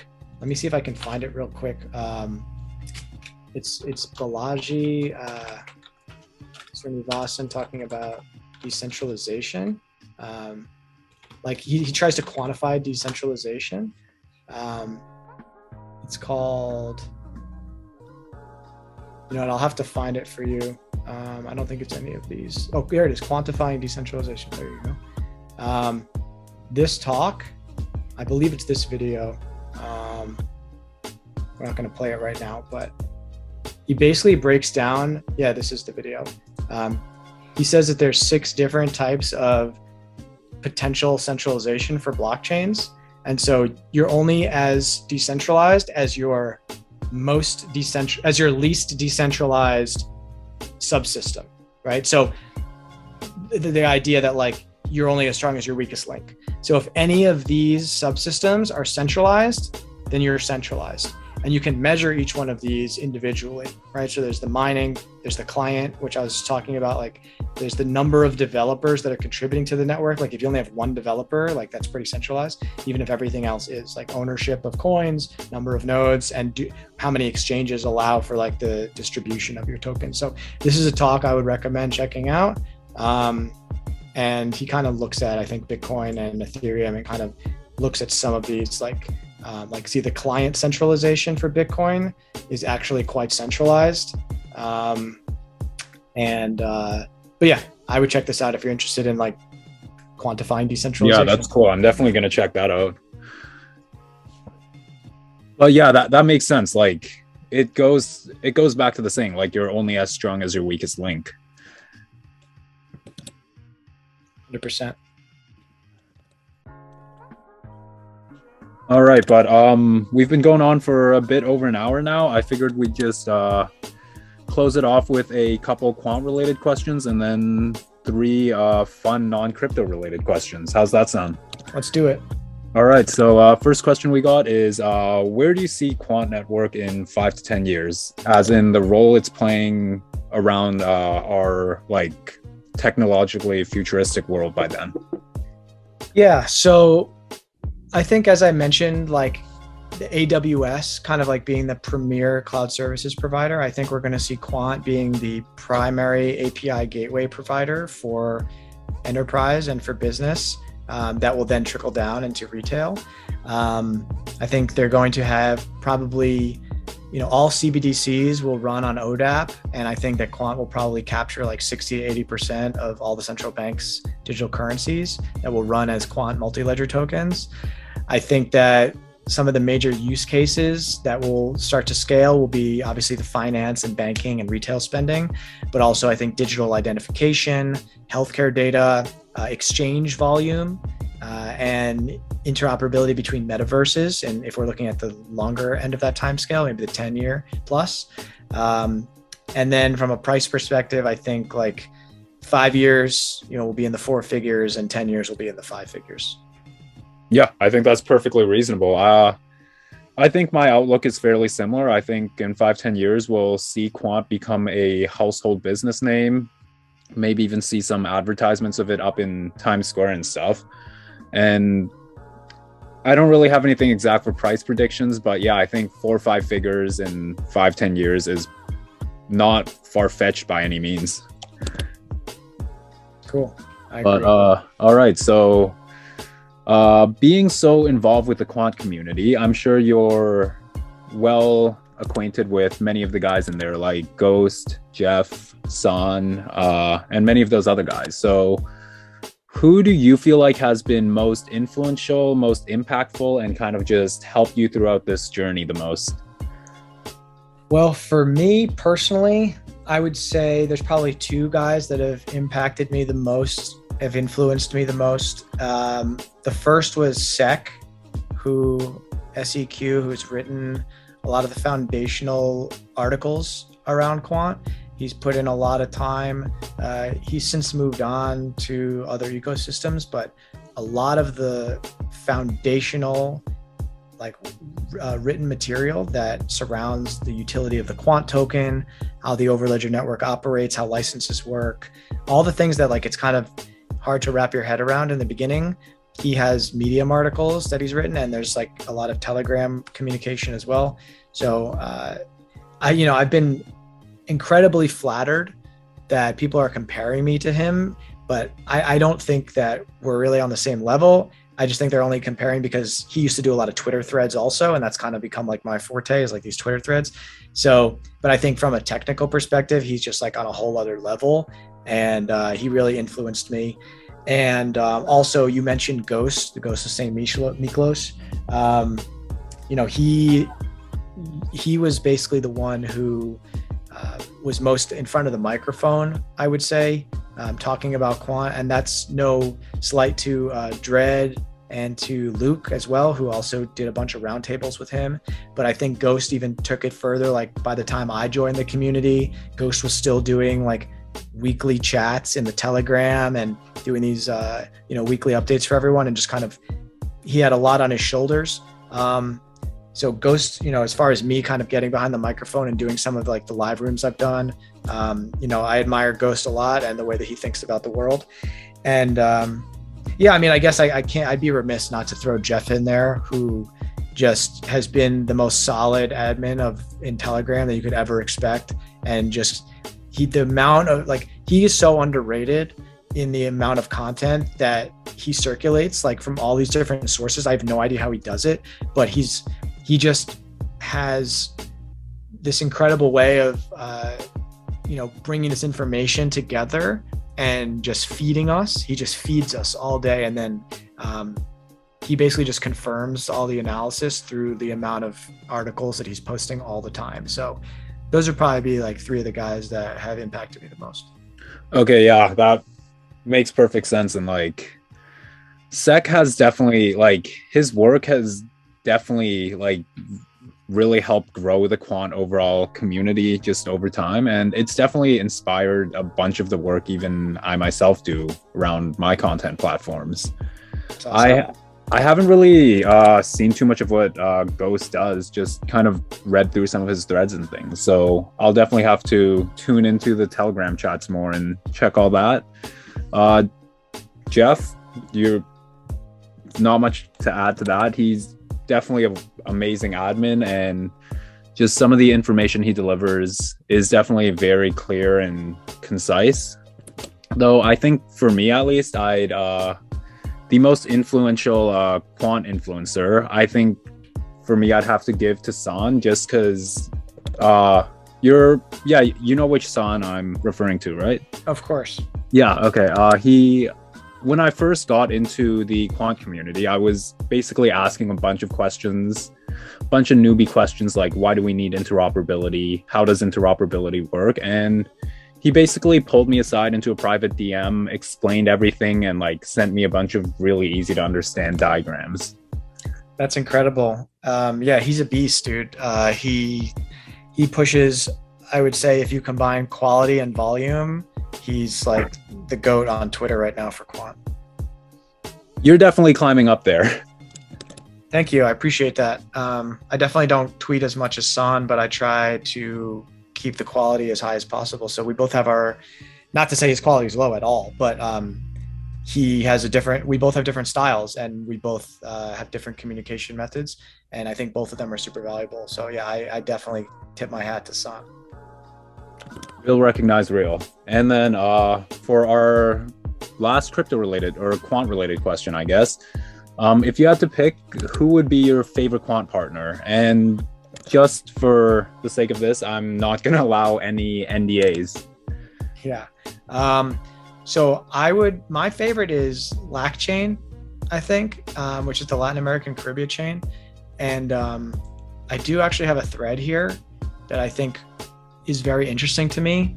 Um, if you can still see my screen, I think that um, there was this guy that came out. I guess he is the. Let me get his title again. He's uh, he's in the in the blockchain space, obviously. Um, the digital assets lead at Cambridge, um, and he basically put together a little thread that kind of went a little bit under the radar here but it was it really spoke to me in terms of you know he just like oh i just learned about LACChain and this is kind of blowing my mind. And he basically said that um how did he put it? That uh where was it? I remember he said that oh, i guess he says it at the end but he basically like, expressed like how interesting this is. So i just want to maybe just quickly run through this because what it is is a it's a, uh, a dln which is a distributed ledger network.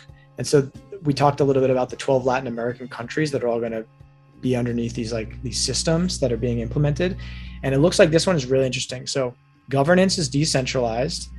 Uh, all the members have a say, but it's facilitated by a legal entity that orchestrates the memberships. Okay, so you can sign up through a legal entity, but it's decentralized governance.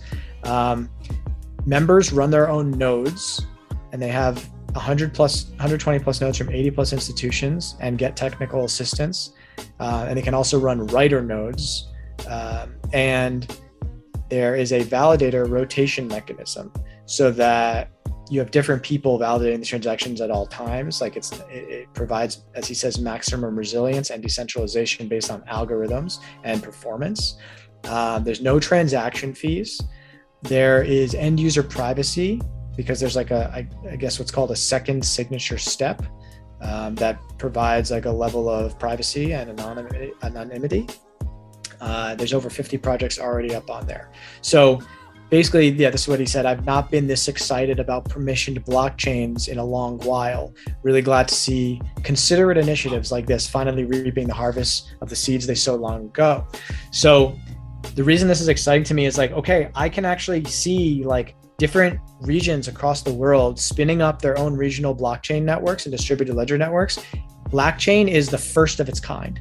It is the one that is out there on the front lines in Latin America, launching the Latin American dollar, creating these blockchain networks that have, according to this thread, pretty interesting dynamics to them that can be learned from by all these other countries in the world. And so, for that reason, uh, I think this is one of my favorite partnerships because it's really leading the way. And it's a public partnership with Quant. Um, it is tied back to Citibank in the US. So, there will be like um, you know, that's I think how they keep their peg to the dollar is is through United States banks, and um, so it's a large scale project. Again, multiple countries are involved, double digit countries, and I think it's really going to allow for mass adoption. Yeah, I mean, the partnership with LACChain, I think, is absolutely huge too. Like, in a single partnership, they pretty much connected a whole continent together and are designing a pretty much new tokenized currency. Like that's absolutely massive. And the fact that LACChain is formed by the interdevelopment banks that are made between 48 countries, like really doesn't get any better than that.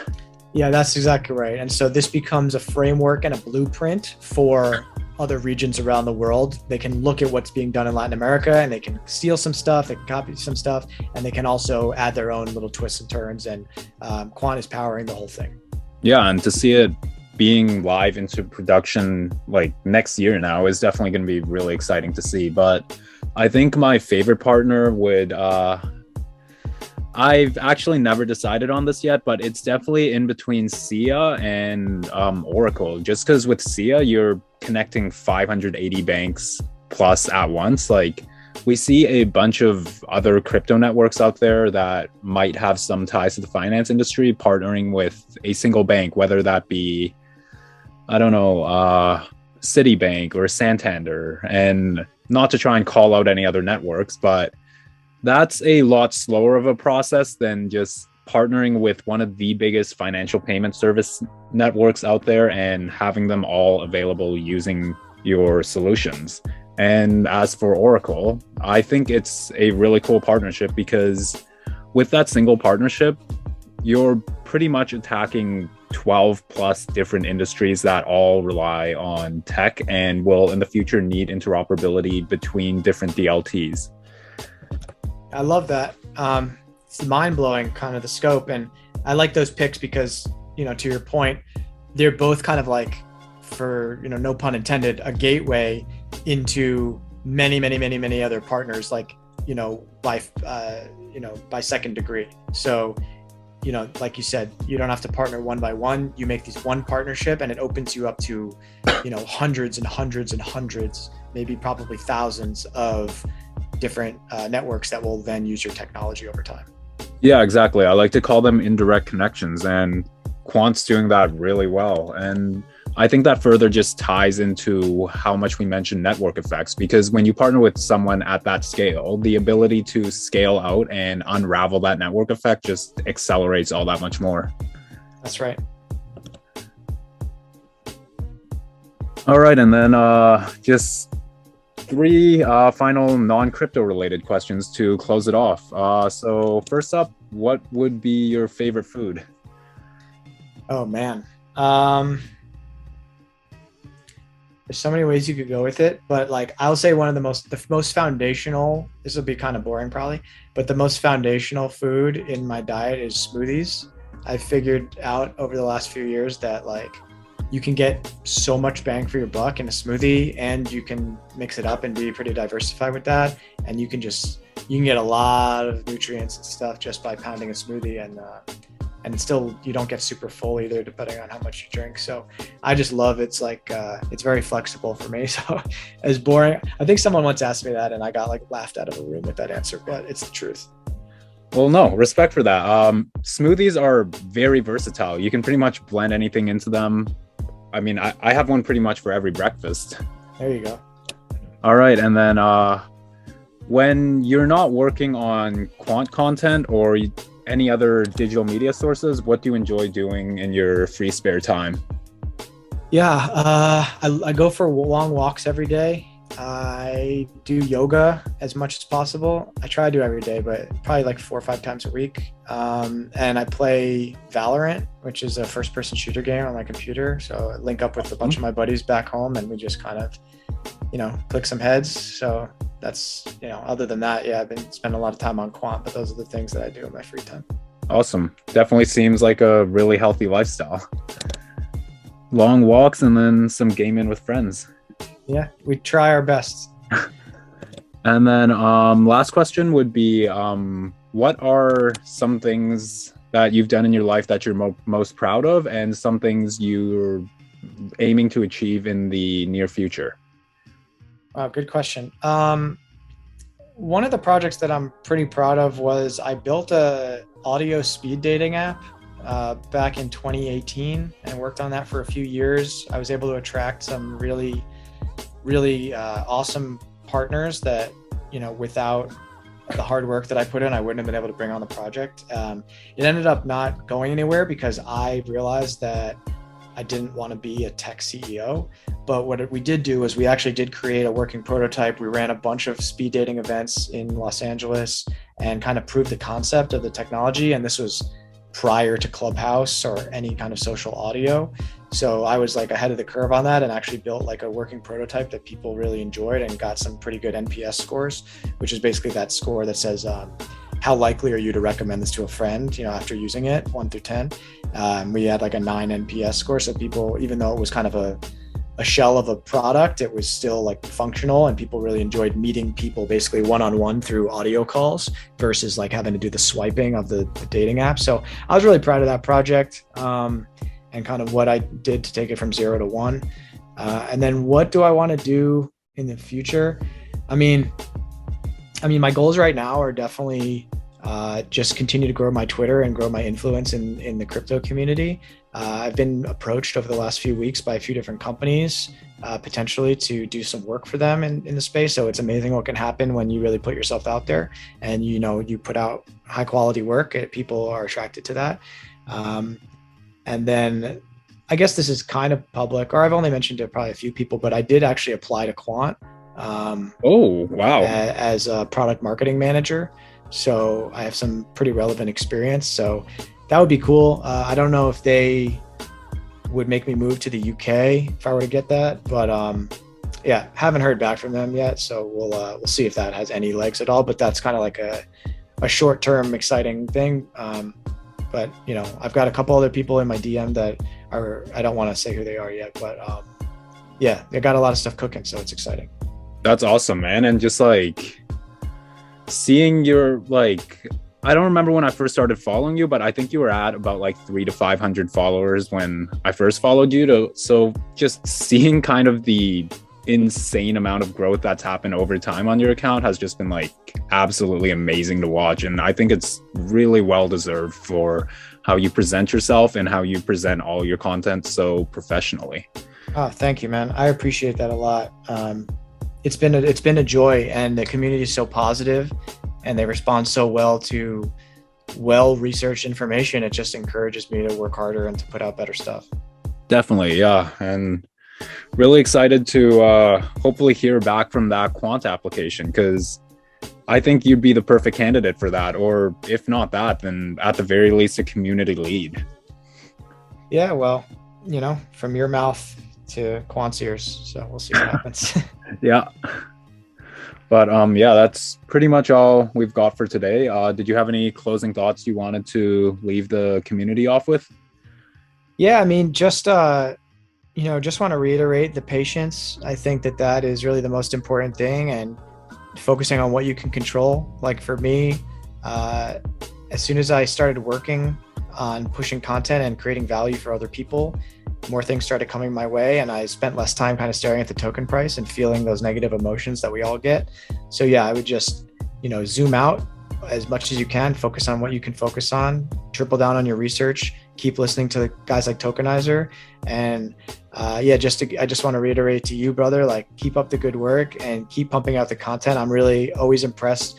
Um, I would say between you, San, and Citizen, like you guys push out just like the volume is just so admirable of like just always finding something valuable to talk about so and then you you know you you all have these other channels too like the youtubes and stuff that I, i'm just pretty much on twitter so you guys are pumping multiple channels multiple products uh, projects i should say and uh, it's great so keep it up and um, look forward to collaborating more in the future thank you man i really appreciate it and part part of the that volume of content is just honestly me getting distracted in class. So I think it's pretty funny people say that sometimes. Yeah, well, hey, you know, your passion is your passion, and um, you know, you're you're using even if it's come like enabled by boredom, you're still bringing value to people. So keep it up. Yeah, but uh, anyways, thanks a lot, Greg, for coming on. It was awesome getting to talk with you. It's been something I've been meaning to reach out to and do for quite some time now. And I'm sure this won't be the last time we talk. It's been a pleasure, man.